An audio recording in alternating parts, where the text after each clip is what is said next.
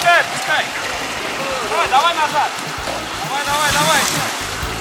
Давай, мотай, мотай. Мотай, мотай. Экстремальный автомобильный спорт. Автоклуб на Моторадио. Давай, давай, давай.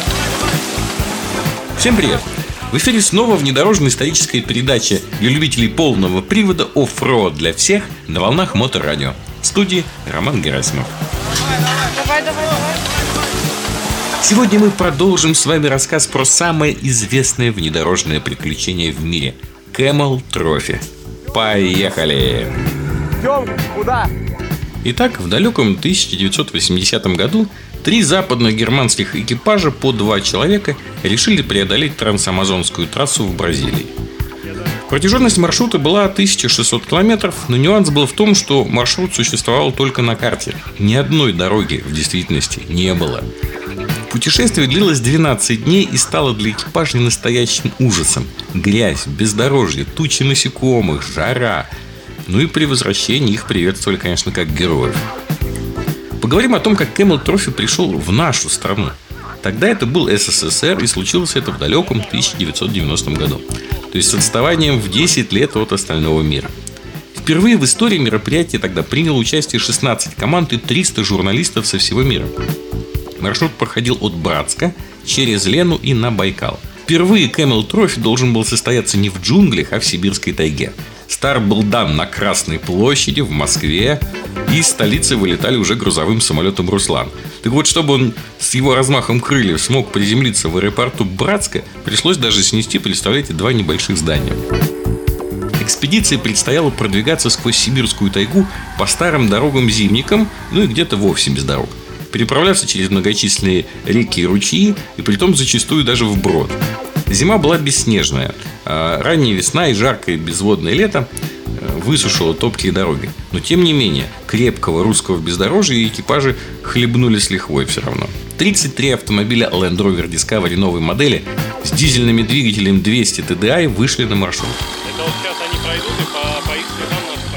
Из дополнительного оборудования было не так много, как нам сейчас кажется. Лебедка, э, силовой бампер, модернизированная подвеска, шноркель и багажник.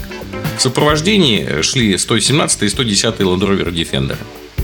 10 дней тяжелой работы на бездорожье. Броды, мягкие грунты, движение по руслам рек. Кроме того, жизнь участникам осложняли полчища насекомых, на которых не действовали диковинные иностранные средства. Помимо непосредственного движения по маршруту были спецзадания. Фигурное вождение, работа с каноэ и ориентирование. Итого получилось 1650 километров пути. Победили в тот год датчане, а награду э, Team Spirit командный дух получил испанский экипаж. Наши соотечественники Анатолий Кузнецов и Марк Подольский тогда заняли предпоследнее место. И с этого года, кстати, 30-сантиметровая статуэтка бронзового верблюда станет постоянным призом Camel Trophy. 1991 год. Маршрут Танзания-Бурундия. До этого африканский континент экспедиции штурмовал аж в 1983 году. 17 команд участниц, в каждой 4 человека, 2 водителя и 2 журналиста, представляющих свою страну, и вместе с ними еще 12 машин поддержки. Участники ехали вновь на дизельных Discovery, но на более практичных пятидверных версиях. Маршрут пролегал по пути известного шотландского исследователя Дэвида Ливингстона, который изучал истоки Нила в 19 веке. Большая часть из 1600 километров пришлись на тяжелое бездорожье и работу с лебедкой и лопатой. Во время экспедиции начался сезон дождей, и участники здорово выбились из графика, потратив почти целую неделю на преодоление участка, который в сухую погоду проезжали бы за 2 часа. Приз за спецзадание в этот год получили австрийцы, а Team Spirit – представители Турции. Они же выиграли все приключение.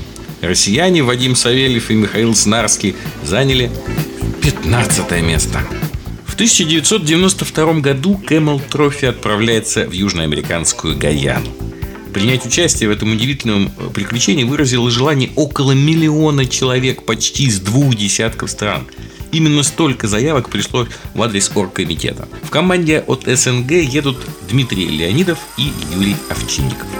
16 экипажей стартовали с бразильского Манауса в сторону границы с Гаяной. За 18 дней нужно было достичь Джорджтауна на берегу Атлантического океана. Дорогу от границы Бразилии до Джорджтауна трудно было назвать дорогой в нашем понимании. Это залитые водой скотоводческие перегоны, Э, саванна – это узкие тропы с тяжелыми подъемами в экваториальном лесу. Однако индейцы, встречавшие участников в редких селениях, говорили, что дождей не было с ноября, и такой сухой погоды не помнят даже старожилы. Правда, были тяжелые дни. Разгон, лебедка, лопата, снова разгон, лебедка. Так преодолевались трудные километры сельвы. В один из дней экипажи смогли пройти всего 11 километров, каждый из которых давался с боем. Помимо машин, участники преодолевали часть пути на лодках. Победу одержал швейцарский экипаж, награда за командный дух ушла американцам, а за специальные задания наградили представителей Франции. Наши соотечественники снова пришли в конце пелетона 11 1993 год. Осенью на берегу Москва-реки, недалеко от Звенигорода, состоялся отбор в национальную команду России для участия в Camel Trophy 93.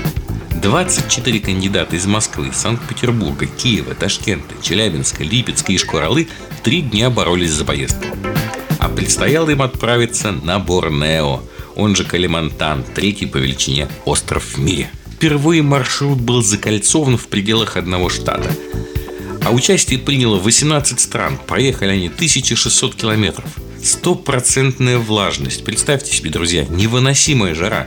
Это был один из последних классических Camel Trophy, когда ехали из точки А в точку Б. И впервые большая часть заданий носила командный характер. Приз за спецзадание у команды из Франции, Тим Спирит у представителей испанских Канарских островов, ну а главная победа была у американцев. На сегодня это все.